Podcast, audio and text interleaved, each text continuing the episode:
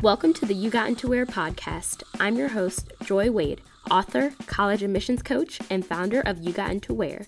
Every Monday, I bring you actionable interviews with college admissions experts and students who share their insight on college applications, essays, scholarships, financial aid, test prep, and more to help you get admitted into your top choice universities. Let's get started. Hello everybody, welcome back to the You Got Into Where podcast. I am so excited that you are listening to today's episode. If you're a high school student who wants to learn the ins and outs of the college admissions process and eliminate the stress of learning everything on your own, you have to consider getting your free college admissions glossary guide from You Got Into Where. The College Admissions Glossary is a downloadable PDF that provides over 50 college admissions and financial aid related terms and definitions for students. The college application process is overwhelming, and the glossary will eliminate hours of research and confusion while filling out applications for admission, scholarships, and financial aid. You can download the free guide at glossary.yougotintowhere.com. That's glossary.yougotintowhere.com. Let's get straight into today's episode. Today, I'm delighted to welcome our guest, Lynnette Khalfani-Cox, aka The Money Coach. In today's episode, we discussed how her daughter received merit scholarships like NYU's MLK Full Ride Scholarship, how to win university-awarded scholarships, how to stand out as a scholarship applicant, hidden college costs to look out for, why picking the right major and campus environment is more important than the specific college you select, and strategies to cut college expenses like tuition, room and board, and books. Lynnette Khalfani-Cox, the Money Coach, is a personal finance expert, television and radio personality, and the author of 12 books, including College Secrets: How to Save Money, Cut College Costs, and Graduate Debt-Free. Lynnette is a former financial news journalist who now teaches individuals nationwide how to better manage their finances. She has appeared on hundreds of TV programs, including Oprah, I could just stop the list right there, The Talk, Dr. Phil, Dr. Oz, The Steve Harvey Show, The Today Show, and more. Lynnette earned her Bachelor of Arts degree in English from the University of California, Irvine. She also holds a Master of Arts degree in broadcast journalism from the University of Southern California. I love USC people. So today we're going to get started. Thank you so much, Lynnette, for coming onto the podcast today. It's my pleasure. I was looking forward to this topic. It's such an important one. Yes, and shout out to USC alum. I'm currently here in my junior year, so that's exciting. Go Trojans. Yeah, so today we're just going to be really diving into a really important podcast. All the time, students want help with finding scholarships, getting extra money, and the process seems kind of foreign. I remember being kind of confused on how students were getting scholarships. My parents really didn't know because I was first generation, so a lot of research had to go into that. So I read about you helping your daughter receive over $500,000 in scholarship offers from different universities. So could you tell me a brief synopsis of your journey with her and how she got those scholarships? Sure. My daughter is currently a senior at the University of Texas at Austin. She's actually going to be graduating early in December, so one semester early. And in fact, she won well over $750,000 worth of scholarships, not 500,000, but who's counting? But I can definitely say that she was a standout student. So people sometimes mistakenly think that, oh, it's only the A student, or it's only the, athlete on the field or on the court, or it's only the person who's, practically cured cancer. It's only those students who are going to win scholarships.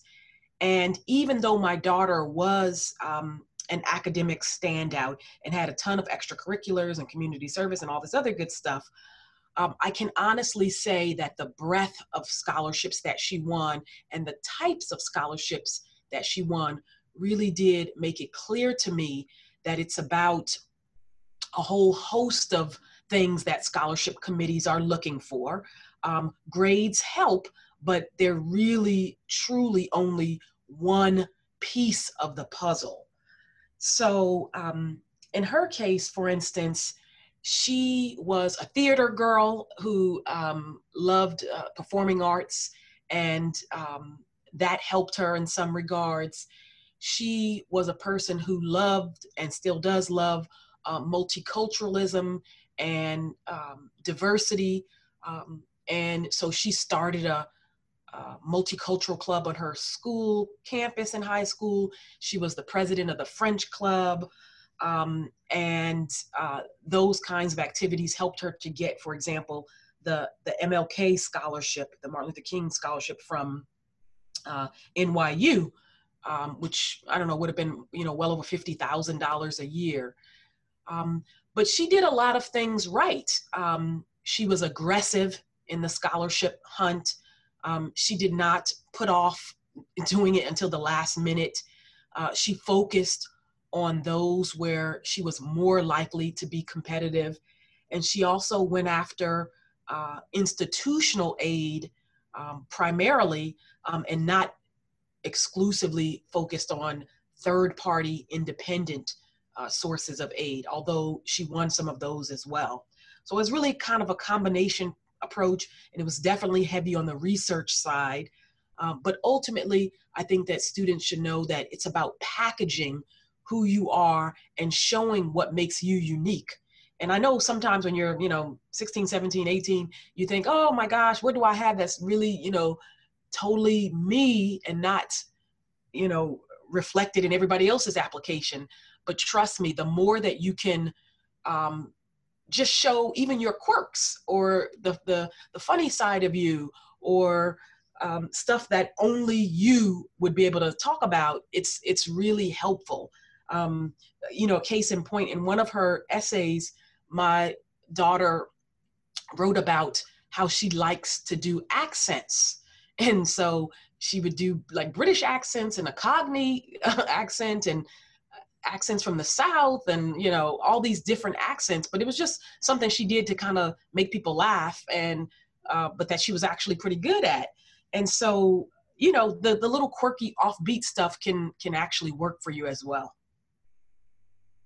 Great. So that was actually very powerful, that just that anecdote. There's so many different tips that I want to kind of break down for our audience. So first, let's just talk about, you mentioned institutional aid, you mentioned third party. Let's just kind of go over what these things mean. So can you talk about what institutional versus third party versus merit versus all of those things? There's a lot of different terms that students might not know if they're new to the scholarship game. Right. So institutional money refers to the funds that come directly from the college or university of your choice. So if you're going to either a public or a private school and that institution awards you a direct scholarship, that's deemed to be institutional aid. Outside or third-party sources of funding include money that you might get from a local community organization, money from a nonprofit group, from a corporate source, maybe your parents' employer, etc. And again, all of those are deemed to be third-party sources of funding. And most students don't know this, but the vast majority of scholarship dollars that the overwhelming majority of students receive is actually institutional aid. It's right from the school that you attend. So it's really, really super important that you choose the right college in terms of fit, because when you find that perfect kind of fit for you, the right academic, social, and financial fit, that school is going to be more inclined to throw money your way. So, for example, if you're looking at a school that's the right academic fit for you, you ideally want to make sure that you're in the top 25% of that school's applicant pool when it comes to test scores and grades and things of that nature. Certainly you want to be in the top half, but it's even better to be in the top 25%. Then that makes it more likely that you'll get institutional aid and merit-based aid in particular. If you're not in the top half of a school's academic profile, if you're, say, dead in the middle, it doesn't mean that you won't get money, but it just means that your chances are somewhat diminished and that that's not a sort of spot on perfect fit for you. So choosing the right institution in and of itself is part of the scholarship search, because it really does play a crucial role in how much money you'll wind up getting. Students who are in, say, the top 10% of a school's applicant pool, you're going to find they will throw the money at you. So you might broaden your search as you look for schools, because most high school students have a tendency to go for the brand name schools, the big campuses, the elite institutions, those schools that they've already heard of and that they know and would be, super proud to put the school's name on their sweatshirt and all that kind of thing. But if you really take the time to research schools that are just as good, because we really do have over 2,500 colleges and universities in this country in the nonprofit space and at the four-year level, you'll find that there's a wealth of academic opportunities out there. And they're not just all grouped in, say, the top 50 or top 100 schools, with those name brands, those Ivy League schools, et cetera, the names that we all know. Right. So thank you so much for breaking that down. So guys, really, there's a lot of different factors that go into this. It might not just be your grades. It might not just be your test scores, but just because those aren't the deciding factors, you always want to just make sure you're doing the biggest amount of work in high school to make sure those things might not be things that factor you out. So spend time, getting your academics high, being involved in school, because all of those things are just a part of the recipe. And Joy, if I could make another point for your listeners, I think this will help them to better understand what they should be doing right now while they're in high school. Mm-hmm. It dovetails a little bit into, I'm sure, a topic we're going to talk about a little bit, financial aid. But in general, it ties into the scholarship question, because, again, schools might give you direct aid in the form of scholarships or grants. But in general, the key thing to know is that when you're considering the type of aid that you might get from a school or from other sources, there are two different forms of aid. There is need-based aid, and then there's merit-based aid. So need-based aid is always going to be tied specifically to your family's economic circumstances. So they'll look at your income, your assets, and since you're a student, you probably don't have any income or any assets. So they're going to be looking, of course, at your parents' or your guardian's income and assets. Some private schools might look at things like, are your parents homeowners or do they have home equity? So in other words, very much driven by the numbers on paper, how much savings your parents have, that kind of thing. All of that will combine to determine your need-based aid and the award that you get. All of that will get tied into your EFC, which is your expected family contribution. That's a number that's derived from all of those data points about your household income, assets, et cetera. And that'll be calculated once you fill out the FAFSA, the free application for federal student aid. But outside of need-based aid, there is also a category called merit-based aid. And merit-based aid ties very much into the scholarships question, because merit-based aid is money that a student gets that's based on one of four things: academic accomplishment, artistic accomplishment, athletic accomplishment, or things like community service and volunteer work. So again, I said at the top of the podcast that you don't have to be, the A-plus student and with the super high grades and test scores, or maybe the athlete on the field who's the team captain. Anybody can be a do-gooder. Anybody can perform community service. Anybody can make an impact in their local community. So any student is a viable candidate for potentially getting scholarships, grants, again, free money, and those merit-based awards that are really very much tied to how involved a student you are and how engaged you are outside of the classroom. So again, merit-based aid is going to be tied to athletic accomplishment, artistic or academic prowess, but also the level of engagement and civic activity you show in the form of volunteer work, community service, etc. So I mentioned that my daughter, who's now a senior at UT Austin, was in fact a very high performing student. And she was an A student. She had a 2230 SAT score. She was a National Merit Scholar, having performed very well on that test as well in her 11th grade year. So she had a lot of things going for her academically, but she also had an incredibly high amount of community service and volunteer work in our community. As I mentioned, she started a club. She had outside interests, including language studies and drama, etc. So it was the totality of her package, if you will, that made her very attractive to scholarship committees and ultimately to seven campuses that, admitted her and threw a boatload of scholarship dollars her way. Great. So thank you for breaking down the difference between need-based and merit-based. I wanted to dive into kind of just explaining how the institutional aid works. So institutional aid is usually based on a merit, or sometimes it's a combination of merit and need depending on the university.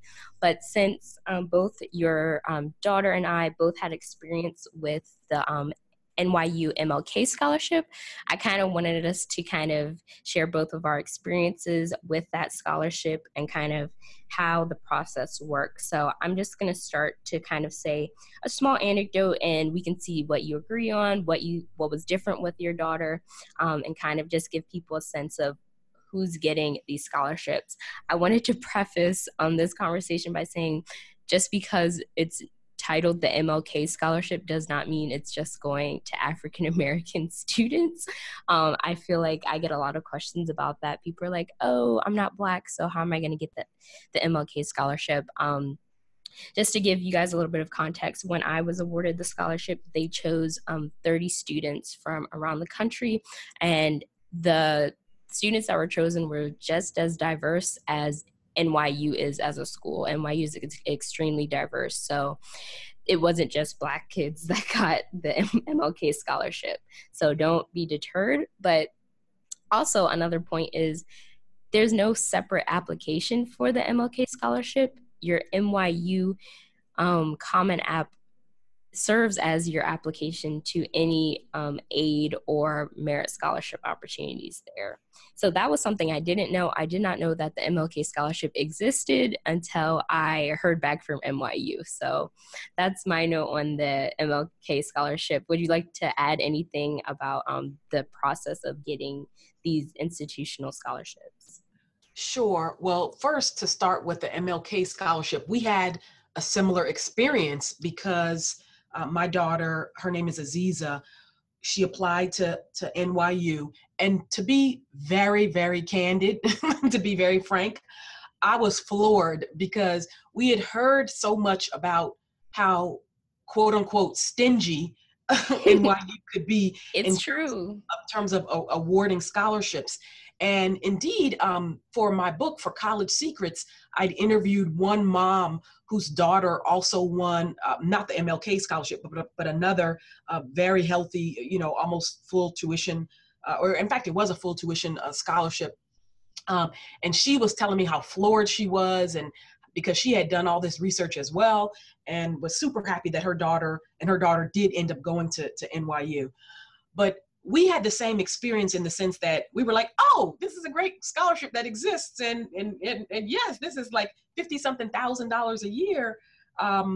And it definitely put NYU, you know, way up there in the running. She only applied to schools that she, you know, really wanted to attend and that she gave very high consideration and had strong interest in. So, but this scholarship, like many other scholarships of its kind, really is awarded to students who kind of reflect the values of Dr. King. So it's not about, as you mentioned, race or your ethnic background. It's really tailored towards students whose commitment to diversity and inclusion and justice and leadership and community service. Those are the students that NYU selects and who deem, you know, who the committee there deems having already displayed the values. And so to the extent that you can convey those type of values in your application, in your essays, et cetera, you may be eligible for other types of awards, even if you don't know to specifically apply for something. Another case in point was, happened at UNC Chapel Hill. My daughter was accepted there as well, and we were super thrilled.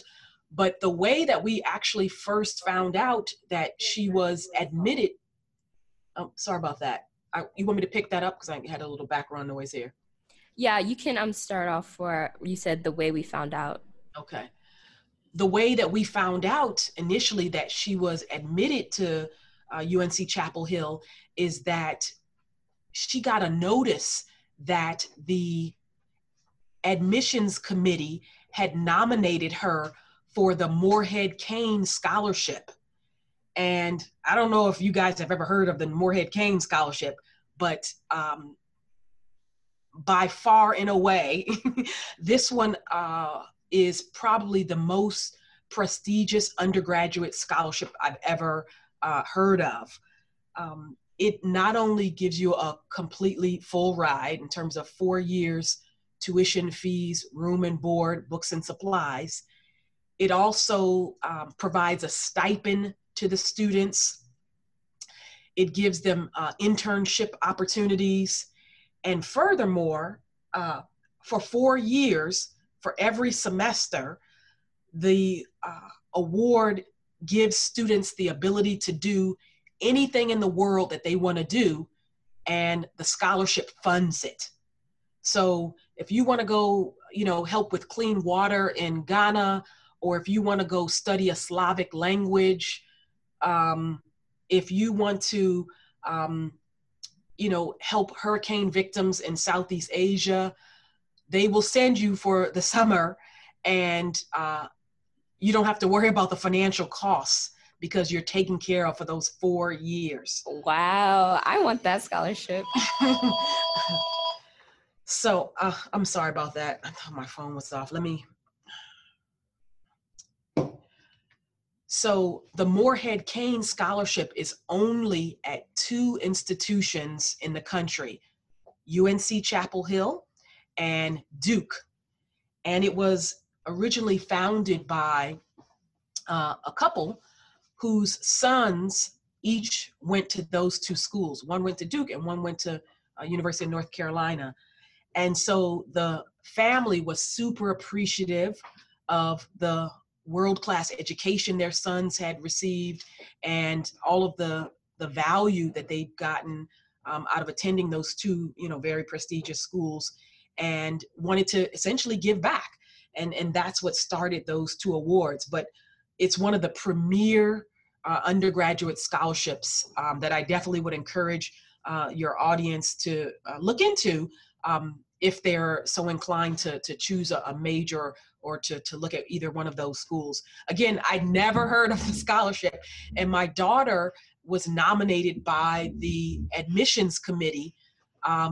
And typically a high school will nominate a student, and her high school did not nominate her. We had, again, never even heard of it, but her application, her package, so impressed the admissions committee that they nominated her. You know, I was crying, right? So Ultimately, she was a finalist for that award. She did not win it. But again, just to be nominated was just such a huge vote of confidence in her and really a blessing. And so now it's something that, you know, just even in terms of trying to pay it forward, I tell students about all the time. Wow. Yeah. I never had heard of that one. That's crazy. Apply to Duke and UNC now. No. But yeah, that's crazy. These institutional scholarships, usually the way they work, just to break it down, a lot of the time there's not a separate application that students will fill out. So your college admissions application will serve as your application to any scholarship opportunity. Some schools still have separate applications, but of recent, a lot of schools have just been eliminating second applications and saying your Common App or your college app, whichever platform it's on, is just going to serve as your application for all money. And so after you submit your Common App or any application, you're getting reviewed for admission and you're also getting reviewed for money opportunities. So if you're applying before any scholarship deadlines or financial aid deadlines, then you're eligible for any of these scholarships. So usually you apply fall in your senior year, and before that April 1st day where most schools announce, they're actually reaching out to students before that date and telling them that they got in and they got scholarships. And some schools even go as far as paying for students to come to visit their school that they're offering scholarships. NYU did that. USC paid for partial, and University of Miami, they didn't pay, but they offered activities on campus. So depending on the school, different things might happen if you get offered a scholarship. Sometimes you have to interview. In NYU's case, there was no interview. You just had to show up on campus. But there's a lot of different things that happen per school. But I didn't know that this happened when I applied to college. So I think just knowing that this is an opportunity can just put you ahead of the game even more. And Joy, just to piggyback on two of the tips that you just offered, one regarding the increasing prevalence of schools having one application as opposed to, you know, a separate application for scholarships, and then two, getting free visits to college. I talk about these in my course online at moneycoachuniversity.com, where I have a course on winning college scholarships. But the two points I wanted to add there were, if you're a high school student and you are doing the typical college application thing, you're probably applying to like 10 or more schools. And I actually think that's a big mistake. I think that most high school students would be much better served narrowing their list of colleges and kind of keeping it in about the 7 or 8 school range. And this is true for a number of reasons. First, you're only going to go to one school. You're going to make that decision in the end, and you're only going to pick one school. But mainly it's because of the phenomena that you just described of so many schools looking at that application and deciding on the base of your essays and what's presented in the application itself, who to give their institutional awards to.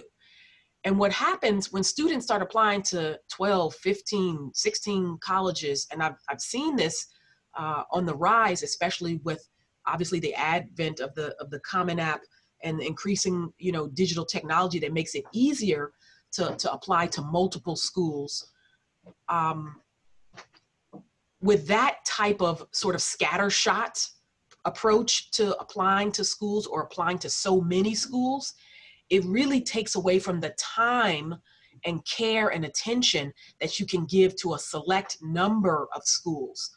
So what I tried to do with my two older children, and my daughter is a senior in college and my son is a freshman in college at North Carolina State University in Raleigh, I really tried to get them to tailor their list of prospective colleges and not just willy-nilly apply to so many, because I ultimately knew it was going to boil down to those essays and the things that they would take their time with and reflect on in order to make their applications really shine and stand out. If you're doing like 15 different schools and all of that, and each school has their own supplemental essays, even if it's not specifically for college scholarships, that is very taxing. And so I really do think it's far better to have your list of a couple reach schools, 2, 3 at most, 3 or 4 target schools, those that are just right on the money for you in terms of academic, social, and financial fit, and then 2 or 3 safeties at most, 3 at most. And so when you do that, it really makes you a lot more focused on the essays and on the content side in terms of what you have to put into doing your college applications.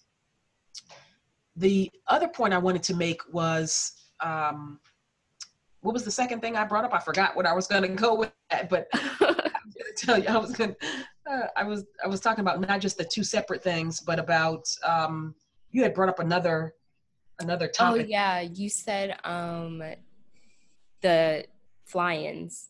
Ah, yes. Oh my God. How could I forget? Okay. Yes.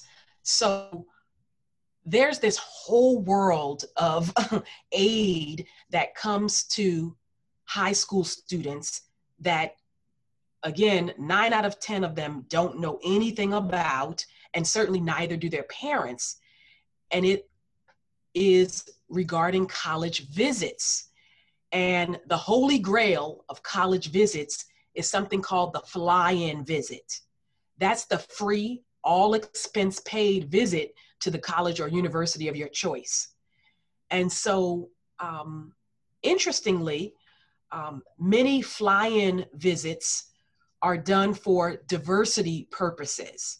So schools that are trying to recruit more first generation, low to moderate income, minority students, females in underrepresented categories, or simply students whose values, perspectives, and viewpoints make for a more well-rounded campus community. All of those students are ripe candidates and really good prospects in terms of getting a free all expense paid to a school or university, college or university. So my daughter did in fact have fly-in visits. So UT Austin, as a matter of fact, flew her out there from New Jersey to Texas, and others as well. Emory University in Atlanta, where she was also accepted, gave her a free fly-in visit. And so part of what you need to know about getting these free fly-in visits are that sometimes on this front, the application for those programs is kind of like a mini admissions application. And so it's something that you need to take seriously because schools are spending a lot of money to recruit at that level. When they're taking the time to put you on a plane, to pay for your train or bus ticket, to put you up over the night, or for a weekend, et cetera, they're investing considerable resources, and they're really only going to do that for students that they're serious about, admitting or potentially admitting. So do a Google search, certainly on my website as well, on askthemoneycoach.com and on Money Coach University. I talk about fly-in visits and how to get free paid visits, because I spent thousands of dollars taking my daughter all around, and ditto for my son. But certainly when I first learned about free fly-in visits was when Aziza was offered the opportunity to go to Texas, all expense paid. And of course that saved me some dollars. And so I was happy about that. Right. Yeah. I don't think I did any fly-ins before I applied to any schools. I think most of mine came after I got those scholarship offers. Yeah. So I think I knew that there were opportunities, but I think the schools I was applying to didn't offer as many as I was seeing other schools. So definitely it comes with research. What one school might do might not happen at a different school. So, and don't just apply to a school because they're going to fly you across the country. Right. Yeah. So I wanted to kind of talk about smaller scholarships. I know we spend a lot of time on institutional scholarships. Both are, I'd say, depending on the student, it could be equally as hard to get either one.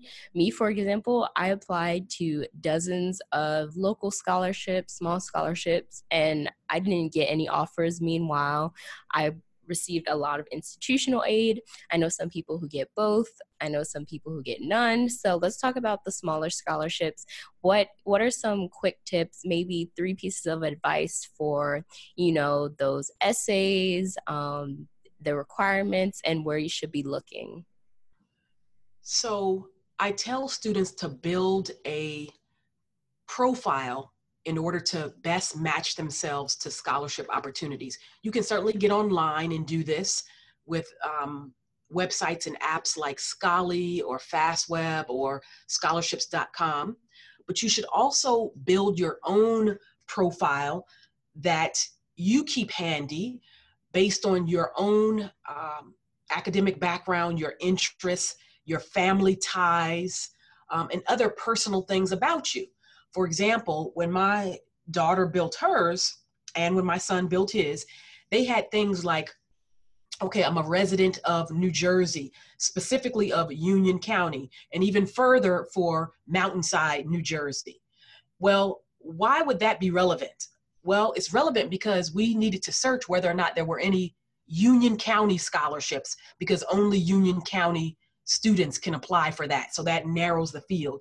And then even further, for our small town of Mountainside, population 7,000, only a set number of people here are high school seniors who would be applying for scholarships. And indeed, as it turns out, a foundation, the Elks Club here in Mountainside, New Jersey, awarded my daughter a $500 scholarship. So, and again, great to, you know, get those kind of opportunities, but you'll only tap into that if you kind of drill down and think about things that are unique for you, or that are descriptive, or that reflect something that's in your own family background. Here's another one talking about quote unquote smaller ones and other ways to find them. The reason I suggest students also look at their family ties is that a lot of organizations will offer scholarship money to students based on some affiliation that the company or organization has with a student's relative. So my daughter, for example, had a scholarship that she earned from an insurance company that her grandmother, her dad's mom, was a policyholder for her. So now her grandmother is a retiree, you know, she's in her 70s. And, but we found out about this scholarship just by making this little chart and saying, okay, who has what affiliations? Do you belong to any, and not you, the student, the parents or grandparents, or even sometimes siblings. Do you have any professional affiliations? Do you belong to any civic or business groups locally, statewide, or nationally? Because again, those ties, if you look online and search for those, they'll often say things like, oh, does your child, grandchild, a relative, is that person in school? Here's a scholarship opportunity for them. So it's something that people wouldn't necessarily think about right off the top of their head, but it's a great way to find those quote unquote hidden or a little more obscure scholarship opportunities. Great. And so for those smaller scholarships, could you explain to students how they actually get that money to their school? Yeah. Sure.